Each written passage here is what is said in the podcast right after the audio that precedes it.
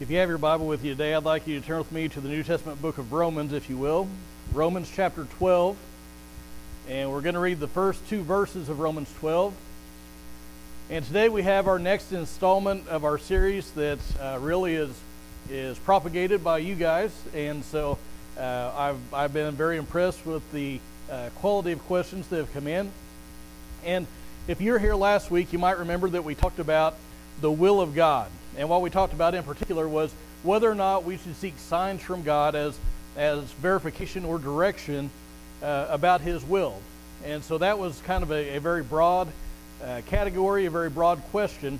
And so this week's question is very specific, but it too deals with the will of God. So what I want to do is I want to uh, look with you a little bit about the will of God, what the Bible says about finding the will of God and knowing the will of God and things like that. And then I want to apply it to the very specific question that, that was asked. And the question that was asked is this How do we know if God is calling us to join the military, and how does He feel about that? And I take the how does He feel about that to, to be a question about uh, how does God feel about Christians serving in the military as a whole. Now, before we get to our text, I'm going to be I'm going if you're if you're picturing this sermon as a house, I'm going to build a big old front porch in a smaller house. Okay, because so, so what I'm going to do is I'm going to uh, talk about several things about the will of God before we actually get to our text. Because when we talk about the will of God, we have to be uh, we have to be specific about the things that we're asking and what we're talking about. And I say that because the Bible does not use the term the will of God. The Bible doesn't talk about the will of God in just one way. And in fact, the Bible has a couple of terms that it uses when it talks about the will of God. And those two terms are not used like of his uh, will of desire, for instance, and his sovereign will, there's, there's bleed over between those two things. So we have to be specific in what we're talking about because the Bible is very nuanced in some of the things that it says about the will of God. So uh, when, when we consider these things, understand that different writers and different theologians will have different terms uh, for different aspects of his will. And, and you might want to jot some of these down just to kind of help you uh, think about these things in the future. Now, for clarity's sake, what I'm going to do is I'm going to pair uh, two things up, and I, hopefully you'll see the distinction between those two things, and it'll help us uh, to focus in on what the will of God is. So, for instance, the Bible talks about God's sovereign will and his what you call preceptive or moral will. His sovereign will and his will, uh, his, his moral will. Now, when, the, when different theologians talk about his sovereign will, they may use terms like his will of decree, his decretive will, his efficacious will, things of that nature.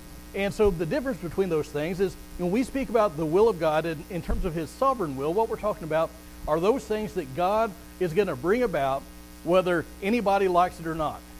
These are things that God is going to do, and no one can thwart it, no one can slow it down, no one can stop it, no one can do anything to stop God from bringing these things to pass. So, for instance, sometimes He uses uh, direct action to bring about his will. So, for instance, God said in the beginning, Let there be light. Now, when God said that, the photons didn't say, You know, I'm not sure that we should do this. There, there was no discussion, there was no possibility that God's will would not be done because God acted with his omnipotent will. He willed it to happen, and it was so. God said, Let there be light, and there was light. Sometimes he uses direct action like that, but many times he will use uh, what you would call means. And what I mean is, he will work in and through the lives of sinful people to bring about his desired will. So, for instance, the Bible says that, that God sending Jesus to die for the sins of people was not an afterthought. In other words, God didn't create Adam and Eve. They, they, they sinned, they fell in the Garden of Eden, and then God said, Oh my, what shall I do now? And then he was then he was scrambling, trying to get the best result that he could out of the situation. The Bible says that that that this was God's plan from eternity, and so he was not reacting to things. He was working out his will even in the lives of these sinful choices that were made.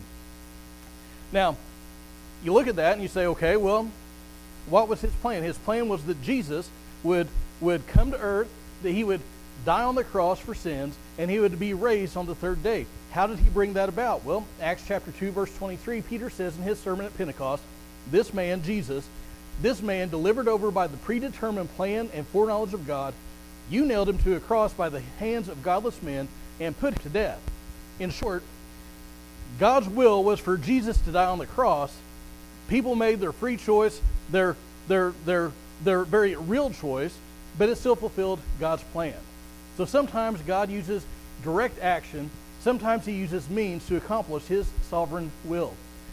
Uh, Psalm 135, verse 6 says, Whatever the Lord pleases, he does, in heaven and in the earth, in the seas and in all the deeps. And that kind of sums up this, this idea of his sovereign will. God does what he wants, and there's nothing anybody can do about it. On the other hand, the Bible tells us that God has a pre, pre, pre, preceptive, his will, his moral will. These are the things that God has told us in his law. Do this, don't do that. These are things that please God. So we know by looking at his law that God does not want people to murder each other. That is his preceptive will. He, he has told us that he wants people to care for their neighbor. He's told us, don't steal. He's told us, don't lie. But we know that men, women, boys, and girls break that, break that will. They violate that will all the time. Probably people here today have violated some aspect of that will even this morning. So there's his sovereign will that God's going to do whatever he wants, and he will accomplish it. There's nothing anybody can do about it. Then there's his moral will, his preceptive will, where God says, These are the things that please me, these are the things that displease me. People violate that will all the time. You see the difference between the two? Okay, so that's one way the Bible talks about God's will. Other times the Bible talks about God's active and permissive will.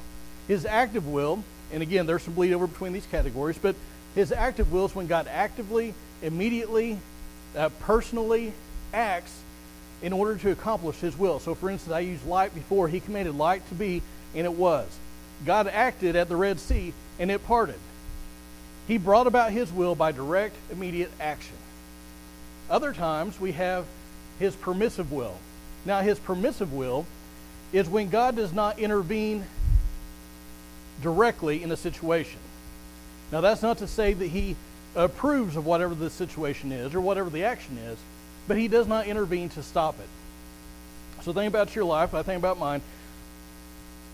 We all sin. God does not approve of that sin. But God could zap us before we did it, right? He could intervene so that we did not break his law.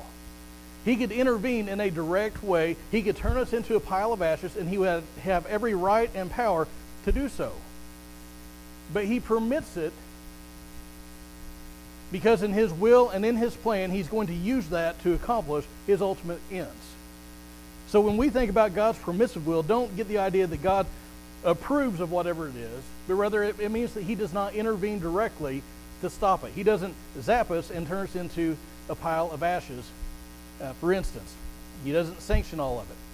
And finally, we speak of God's hidden and revealed will. Deuteronomy 29 29 says, The secret things belong to the Lord our God, but the things revealed belong to us and to our sons forever, that we may observe all the words of this law. In other words, there are things that God's going to do that He hadn't told us about there are things that God is going to do. There are things that He's in the process of doing in, in our lives, in the world as a whole, that He hasn't told us these things are going to happen. Haven't you ever noticed that if, when you think back to your life and you think back maybe to when you were 15 or 16 years old, or when you think back to your 20s, and you think to uh, about where you started at and where you ended up at, you said, "Man, I'm in a lot different place than where I thought I would be in X amount of years." Well, God didn't tell you in His Word, by direct revelation, by any other means, this is what He's doing. There are things that are hidden, there are things that are secret that only He knows. But then we also have His revealed will where He says, These are the things I'm going to do, or these are the things that I want you to do. Our problem is we want to be privy to the secret things. We want to be privy to God's secret counsel. The thing is, God's not going to tell us that's why, you know, all the time you see those people that say, oh, well, Jesus is coming back on this day. The last one I saw was Harold Camping. And I always thought whenever, whenever all that was going on, I could, I could just remember Jesus saying, you know, the Son of Man's coming back. No one, no one knows, not even the angels in heaven, not even the Son of Man knows. And I can just imagine God saying, Gabriel, no, I'm not going to tell you when Christ is going to return. I'll tell Harold. No, God's not going to tell us the secret, secret things of, of his plan because if he did, they wouldn't be secret anymore. Okay? So, so understand when we are talking about the will of God, the Bible focuses on us knowing the preceptive, moral will of God more than anything else. So, with that in mind, I want you to as uh, look at Romans chapter 12. If you found it and you're able, I'd like you to stand with me. We're just going to read two verses. We're going to see some things the Bible says about the will of God, knowing the will of God, and then apply it to the question at hand as best we can. Paul says, Therefore, I urge you, brethren, by the mercies of God, to present your bodies a living and holy sacrifice, acceptable to God, which is your spiritual, your Bible may say, reasonable service of worship. And do not be conformed to this world, but be transformed by the renewing of your mind, so that you may prove what the will of God is, that which is good and acceptable and perfect. Thank you, may be seated. Now, there's a whole lot that we could talk about in these two verses because, I mean, Paul just stuffs all kinds of meaning into these, in, into these few words. We're going to focus our attention, though, on verse 2 because it deals with the issue at hand. And the first thing that I want you to see is that having a renewed mind is key to living the Christian life. Having a renewed mind is key to living the Christian life. First, if you notice verse 2, Paul says, Don't be conformed to this world. Now, this wording is significant because this word conformed has the idea of taking on the form or appearance of something. It, has the idea of taking on the shape of, a, of something. Now, I don't like paraphrases of the Bible. I just don't like them. But there is one very famous paraphrase of this verse that I think hits the nail on the head. It says, Don't let the world squeeze you into its mold. And I think that that, is, that just really captures the idea well. The, the, the, the the world around us is going to try to squeeze us into its mold. It's going to try to make us look like the world. Now, I want you to notice in verse 2 that this is a passive uh, imperative. In verse 2, he says, Don't be conformed to this world. He doesn't say, Don't conform yourself to this world. He says, Don't be conformed to this world. Now, is he talking about becoming spherical, like the planet on which we live when he talks about the world? No, he's talking about the, the, the, the points of view, the attitudes, the ways of thinking, the ways of acting, the ways of talking, all those things, all those things that characterize the unbelieving world. And he says, don't let the world squeeze you into its mold. Don't be conformed to this world. And I take that to mean that if we're not careful, if we're not diligent, if we don't exercise focused effort, we will be so influenced by the culture around us that we'll start to act, think, and talk like everybody else. We'll not talk and act and think like Christians. We'll be talking and acting and thinking like the unbelieving world. And haven't you noticed the things that that back in the 90s were were taboo? We see it so often today. We don't even notice that it's it's not that we don't recognize it as bad, but we don't have the same response as we did back in the 90s because we're getting so used to it. It's everywhere. Um, some time ago, they they had some kind of a program on TV, and they were showing clips from back news programs back in the 90s and the interviews that were that were being had here in Missouri in Springfield. And I watched it and I thought if you were to say that today, they would lynch you. They would run you out on a rail. But today, instead of that being the norm, that's like, oh, that's shocking. Because the world works to conform us to its image. So Paul first cautions us not to think about the things uh, in life like the world does. Next, he says, instead, verse 2, we need to be transformed, not conform, but transformed. And I'm going to tell you, you actually know some Greek. You know biblical Greek. Because there's a word that's used here that's translated as transformed that we actually use, not regularly, but we're familiar with it in the English language. It's the word metamorphosis. Now, you probably remember the word metamorphosis from your days in school. What's metamorphosis? It is a radical change that happens from the inside out. So you think about a caterpillar, it goes into its chrysalis, and it comes out a butterfly. It goes in a worm, comes out flying. I mean, a radical change has happened. A metamorphosis has occurred. And Paul says, don't be conformed to this world, but instead experience metamorphosis. Again, notice that this is passive. He doesn't say transform yourself. He says be transformed.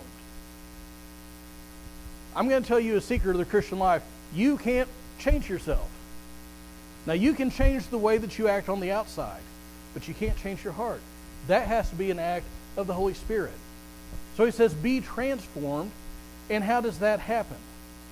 Well, verse 2 be transformed how? By the renewing of your mind. The renewing of your mind. This speaks of a renovation of the mind. So this renewed mind that, that Paul talks about, this is the this is like the linchpin of this whole passage. Because it keeps us from being conformed to the image of this world. It's to us being transformed in the Christian life. And notice the third thing it does in verse verse 2. He says, But be transformed by the renewing of your mind, so that, here's, here's an outcome, so that you may know what the will of God is. If you want to know what the will of God is, you first have to have a renewed mind. In other words, if you are, let's say, an unbeliever, you might as well not even ask what God's will is because you don't have a renewed mind. Even as Christians, we need that constant renovation going on on the inside. Because the more that we become like Jesus, the, the more we are sanctified, the more we are renewed, the better we can ascertain, the better we can that can prove, can, can discern God's will. Now, the question is, okay, that sounds great. How do I do it? How, do, how does my mind get renewed? Well, I think there are two things that come into play here. The first is the activity of the Spirit. Because Paul says, even in Romans chapter 12, uh, in, in the book of Romans, not chapter 12, but elsewhere in Romans, that every believer has the Holy Spirit within them. If you are a Christian, the Spirit indwells you. That, that, that's not just for the super saints. This is every person who is a child of God has the Holy Spirit within them. And the Bible says that it is God who's at work in you, both to will and to do of his good pleasure. God is the one who's changing your heart. Titus 3.5 speaks of the renewing of the Holy Spirit. And as we think about this, and especially as it touches the topic of the will of God, the other key thing about renewing our minds is to be exposed to the Word of God. Now, remember what I talked about. The main emphasis, I believe, of God's will in the Bible, of us knowing God's will, is us knowing His preceptive will, His moral will. And where has God told us the things that please and displease Him? In the Bible. And so if you want to know the things that please and displease God, you need to read the Word of God. Because that's where He tells you what makes Him happy. That's where He tells you what makes Him unhappy. We see it in His law, we see it in His precepts. And as we expose ourselves to the Word of God often and, and drink deeply of His truths, the Spirit takes those things and integrates them into our lives. And so I think John Piper hits the nail on the head, nail on the head. He says that probably 95% of our lives are just, we, we don't even think about. We, we don't stop and pray about everything. So, for instance, I'm not, I didn't pray about what shirt I was going to wear. Obviously. Uh, I, I didn't think about what, I, I didn't pray about whether or not I was going to uh, cut my hair today. I didn't pray, am I going to put on my shoes with them tied, or am I going to untie and put my shoes on, then tie them again? I didn't pray about me doing this with my hands while I'm preaching. I, I don't, we don't pray about everything. We can't pray about everything. And so what happens is, again, I think that Piper is right. What happens is, most of what we do in life, most of the choices that we make, we don't think about, we don't pray about, and so that's why this transformation of the mind is so important because that comes from the outflow. Because when our minds are transformed, it changes the way that we think, the way that we act, the way that we react. As that changes, we start to make more godly decisions. That make sense? And so, so Paul says, if you want to know the will of God, you have to have a renewed mind. Now, you say, Pastor, that's all well and good but you haven't answered my question. You haven't answered the question, how, how do I know God's will? And that's something we all wrestle with, isn't it? I'm going to give you two or three things that I think are, are, are, are good things to hold on to. And I'm going to tell you up front, it's not going to seem all that spiritual. But it's good. It's what the Bible tells us. So, the first part, the first step, I think, in knowing God's will is to seek godly counsel. To seek godly counsel. The Bible has all kinds of say, all kinds of things to say about seeking godly advice. For instance, Proverbs uh, chapter 12 and verse 15. The way of a fool is right in his own eyes, but a wise man listens to advice. Proverbs 15:22 says, "Without counsel, plans fail, but with many advisors they succeed." Proverbs 19 verses 20 and 21. Listen to advice and accept instruction, that you may gain wisdom in the future. Many are the plans in the mind of man, but it is the purpose of the Lord that will stand. Proverbs chapter 1 verse 7, the fear of the Lord is the beginning of knowledge. Fools despise wisdom and instruction. And you get the idea. If you're trying to make a decision, especially if it's going to be like a life altering decision, you would do well to find a godly, mature Christian, especially one that cares about you, and say, hey, I'm thinking about doing this. What are your thoughts? Get some input, especially if that person's been down the road that you're thinking about going. Say, this is what I'm thinking. What, what do you think about this? Do you, do you see a, any pitfalls of it? Do you think that would be a wise thing to do? Now, understand, they may give you bad advice. They may tell you something that is exactly the wrong thing to tell you. God may want you to do X and they tell you to do H. But you know what? We're foolish if we don't at least ask. We're foolish if we don't at least consider those things. The second, principle, the second thing is to apply the principles of the Bible to your situation. And this is a huge thing. Apply the principles of the Bible to your situation. Now, of course, this necessitates that we know what the Bible actually says, right?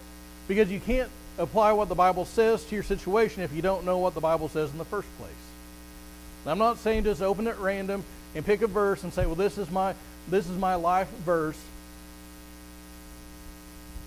You know, I, I heard about a woman who went to a preacher and said, Pastor, I'm going to divorce my husband, and I believe that God wants me to do so. says so in His Word. What are you talking about? The Bible says God hates divorce. No. I read in the scripture just today, God says, put on the new man. So I'm going to get rid of my husband and put on the new man. I'm getting me a new one. Now listen, that's sometimes people do stuff like that. You need to know what the Bible says so you can actually apply it correctly. Now, now what do I mean? Well, there are a great number of things the Bible does not specifically teach us directly, and we have to wrestle with them. Should I take job A or should I take job B? Should I go to college A? Should I go to college B? Should I join the military? Should I marry this person or that person? Should I get into this business venture or not? And the list goes on and on. And the Bible doesn't say, Jeff, thou shalt be a preacher at New Hope Baptist Church. It doesn't say that. So what do we do? Well, again, we apply those principles to life. So the first thing, you say, well, should I marry this person or that person? Well, what does the Bible say? The Bible says don't be unequally yoked with an unbeliever. Is that person a Christian? If no, don't marry him. I say it'd be wise not to even date him. Don't do it. What about should I engage in this business enterprise or that one? Well, is that business involved in things that the Bible says not to do? Yes, don't do it. Stay away from it. Don't get involved in it. Don't invest in it. Say, but Pastor, there are a lot of things I'm dealing with that are morally neutral. Because college A and college B, they're morally neutral. Because I look at them, they both offer the, the, the degree I want. I can go to both of them for about the same money. I can get scholarships, not go into debt. I, I, they, they both have good, solid Bible teaching churches nearby that I can be a part of. Sometimes we don't even think about that when we think about college, right? What about the what about the churches around? But let's say all those things are equal. Then what? Well, if none of your choices violate any commands of, of Scripture, they don't violate any principles of Scripture, you're seeking to do what God wants you to do, do what you want. Say, Pastor, I need a sign from heaven. Listen, the, Bible gives us guardrails. They're like lines on the field. And, and they say these choices are out of bounds. If you make those, if you make those choices, you'll be disobeying God.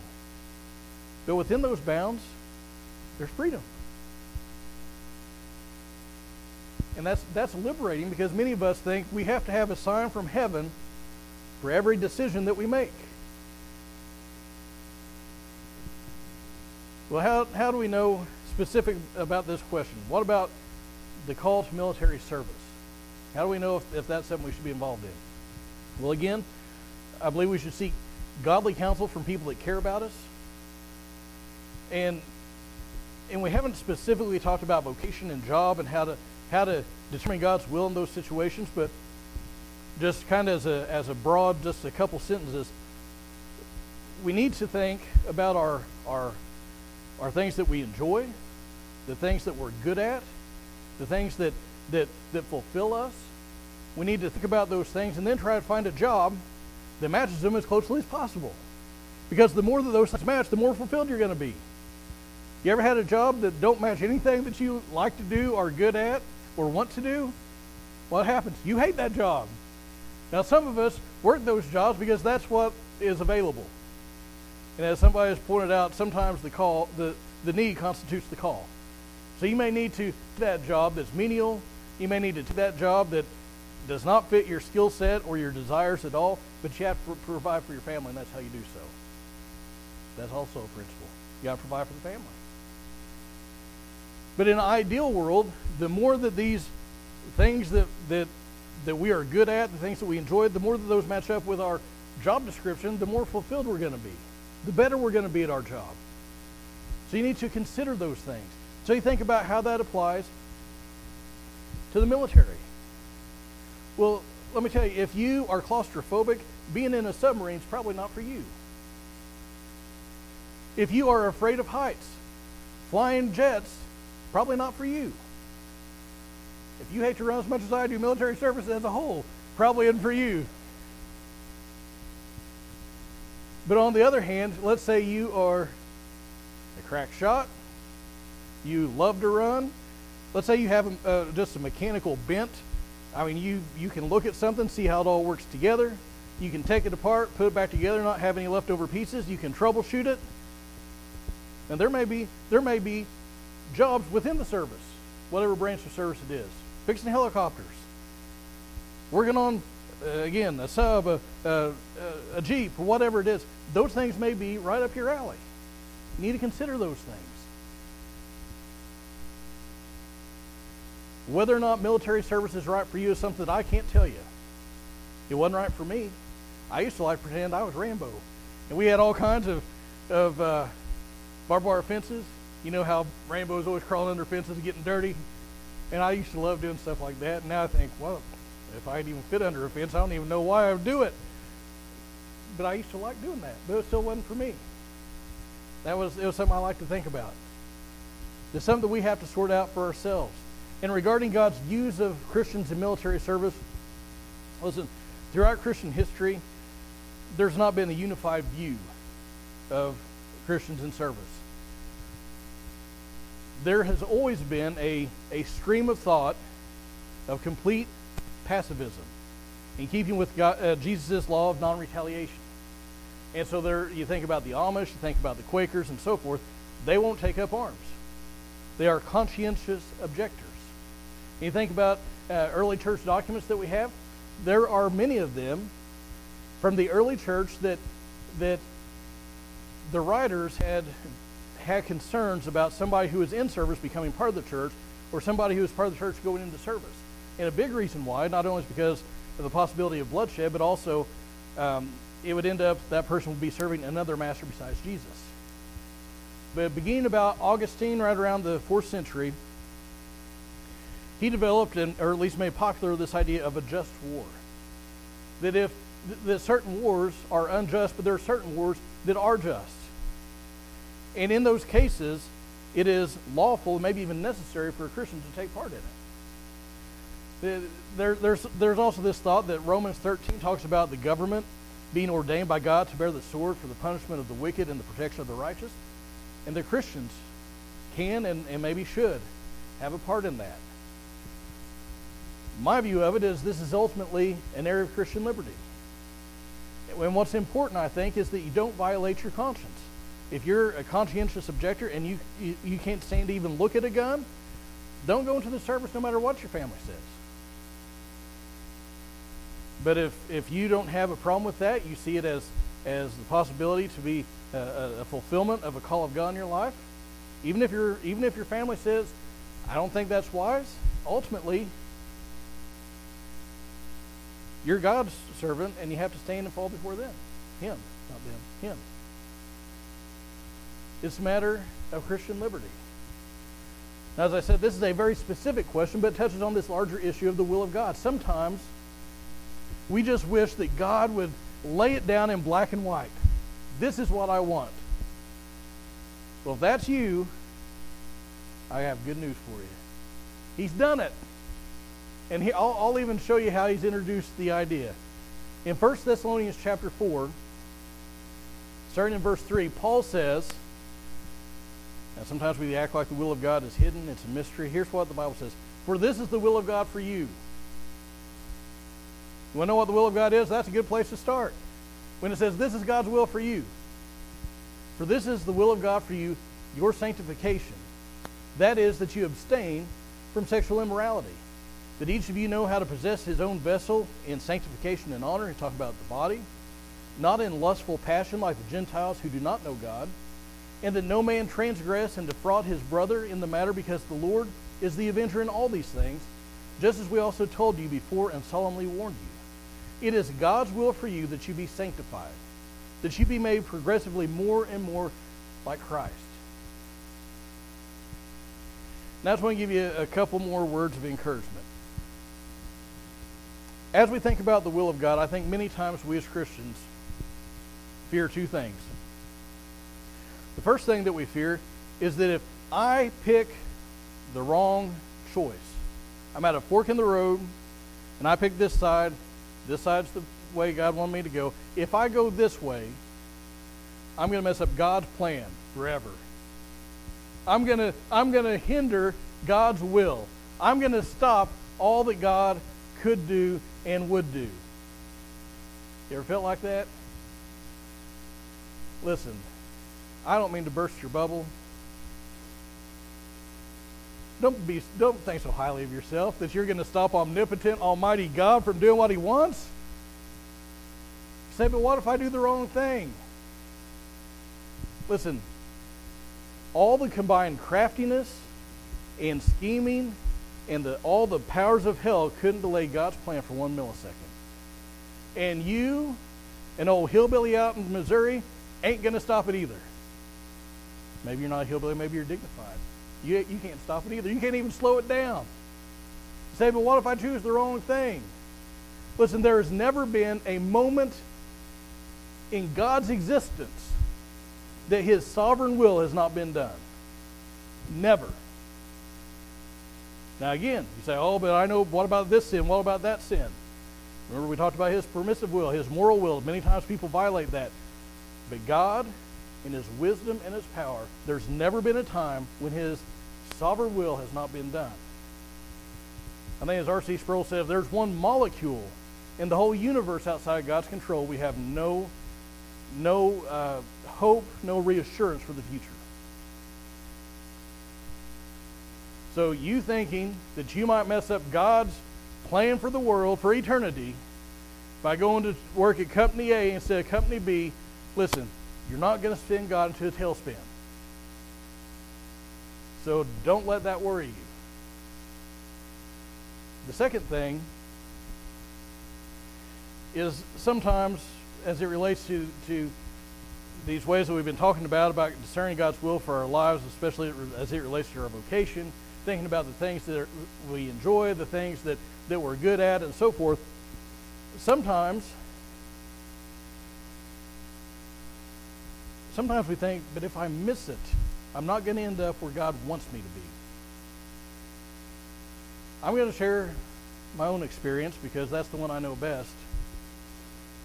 I think probably many of you know that I graduated from SBU with a degree in pastoral ministry. But some of you may not know that I didn't go in for pastoral ministry. In fact, I went in as a chemistry major. You don't seem near smart enough to be doing something like that. That may be why I'm behind a pulpit instead of a, a test tube. But no, I used to love science. I still enjoy science, but especially chemistry. It made sense to me. I enjoyed it. It just, I just got it. God had called me to preach when I was 16. So here was my plan. I'm going to go to college. I'm going to get my degree in chemistry. Fact, they make good money.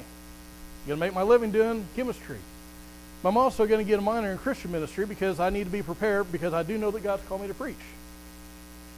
And at, at the same time, understand I also really enjoy electronics, taking stuff apart and, and seeing how they all work together and stuff like that. But it's kind of a hobby, if that. It's something I enjoyed. And so I went to school as a chemistry major, and I have an analytical bent. You know, I'm thinking, man, this is going to be good for experimentation, all that. I got to college, and God made it abundantly clear that chemistry was not my life's calling. And in fact, what I should do is I should put my efforts into Christian ministry. Now, understand, when I went into school, I was a very quiet person very backward. I just see last week how much I hated getting in front of people, made me physically ill, especially to do public speaking. I was quiet, I was backward, I didn't do public speaking. Even when I went to college, I hadn't preached but a handful of times. Even when I got out of college, I hadn't preached much more than a handful of times. Because I had to preach a couple times in preaching classes. Awful experience. Yeah, it's not fun. It's just such a, an odd environment. I preached a couple times at an internship I did at a church in Republic. But I went all the way through school and got a Christian ministry major. Still quiet, still hated to, to speak publicly, hadn't preached hardly any.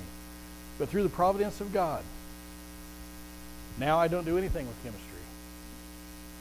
I've been, I, I was an educator. I, was, I worked in the schools. For many years, I stood in front of classes and taught. Even though I had only preached a handful of times, God led me to a little church I'd never even heard of, New Hope Baptist Church. Out in the country, in a county I'd never heard of, Lawrence County. On the outskirts of a town I'd never heard of, Halltown. But he still got me out here. And even though I hadn't preached but just a handful of times, God called me here, and now I've preached probably, I got to estimate, and I may be kind of off, but I'm, I'm guessing probably around a thousand sermons in this pulpit. I don't do anything with chemistry. Those things I used to enjoy doing with, with computers and electronics, that's how I make my living now. And I say all that to say this sometimes we miss it. Because if you would have asked me as a freshman in college what I thought God wanted me to do, I told you what it was. And then even after I dropped chemistry and was just focusing on Christian ministry, I thought, God's probably going to, you know, there's always a church that's needing a pastor. As soon as I graduate, I'll, I'll end up in a church. It was over a year.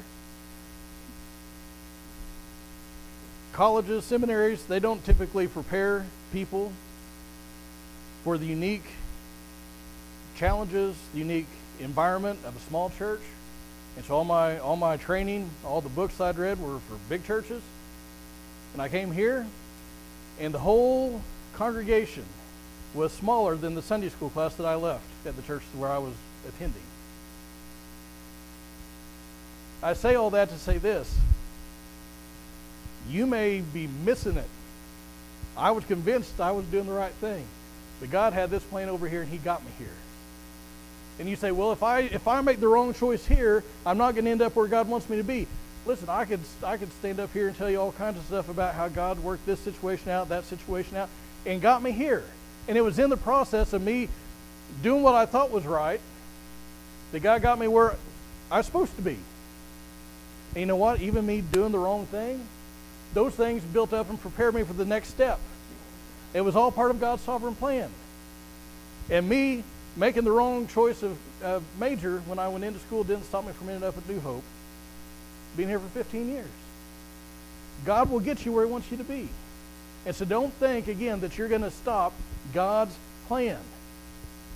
He is a lot bigger than, well, a lot bigger than us. He has he, he works in providence. He works in those situations. So, so I say all that to say this. You may not get the long term right. You may not even get the short term right. But if you have choices, take godly Christian counsel, apply the principles of Scripture. Again, you talk about your vocation, take those things into account, your, your proclivities, your the things that make you happy, and so forth. You do all those things, you seek to please God in your life, keep it between those out of bounds lines, do what you want and enjoy life. Why don't you stand with me as musicians come? And as you stand, I ask you bow your heads and close your eyes.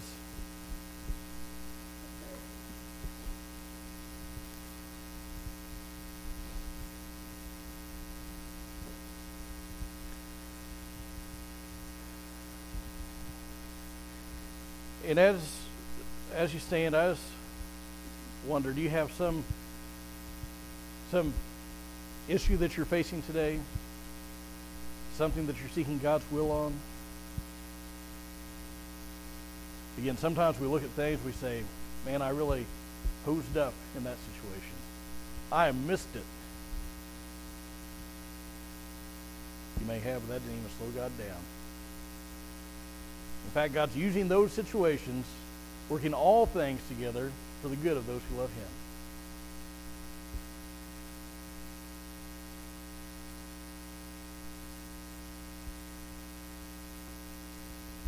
If you have some some situation, pray that God will give you wisdom, godly wisdom.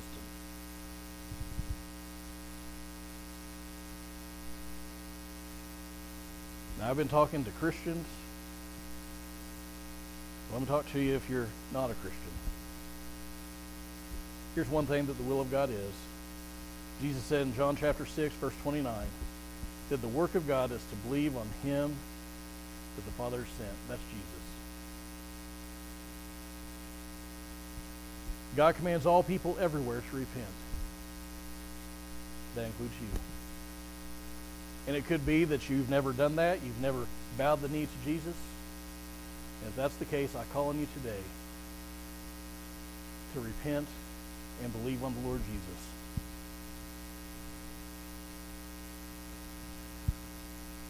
Our Heavenly Father, Lord, we. Uh, we thank you that you haven't just saved us and then left us on our own, that you guide us. Many times it's through the ordinary, not the extraordinary. Many times it's through circumstances. We get a job offer at this place, but we don't get it at that place. Many times it's through the, the, the words of a friend, a parent, a pastor, a teacher, a coach, and they say, just the right thing to help us make that decision. We thank you that, that you speak to us in just the plain, ordinary ways. God, I pray that each of us, as we try to do things that please you, we try to fulfill your will, we try to live those things out. Lord, I pray that you'd help us not be ridden with anxiety, but help us to remember that you're in control and there's nothing outside of your control. And we can't even mess up your plan for a, a half a second. Thank you for that. Thank you that your eternal plan doesn't depend on how accurate I am in trying to figure out what you want me to do. You God, for that person who's making a, a, a decision today, maybe in this case, uh, considering military service, maybe in uh, a job situation with somebody else or whatever it is. I pray that you, again, will give them insight and wisdom and speak to them from your word. God, for that person maybe who's never accepted Christ as their Savior, I pray that you would draw them today and let them get saved. We ask in Jesus' name.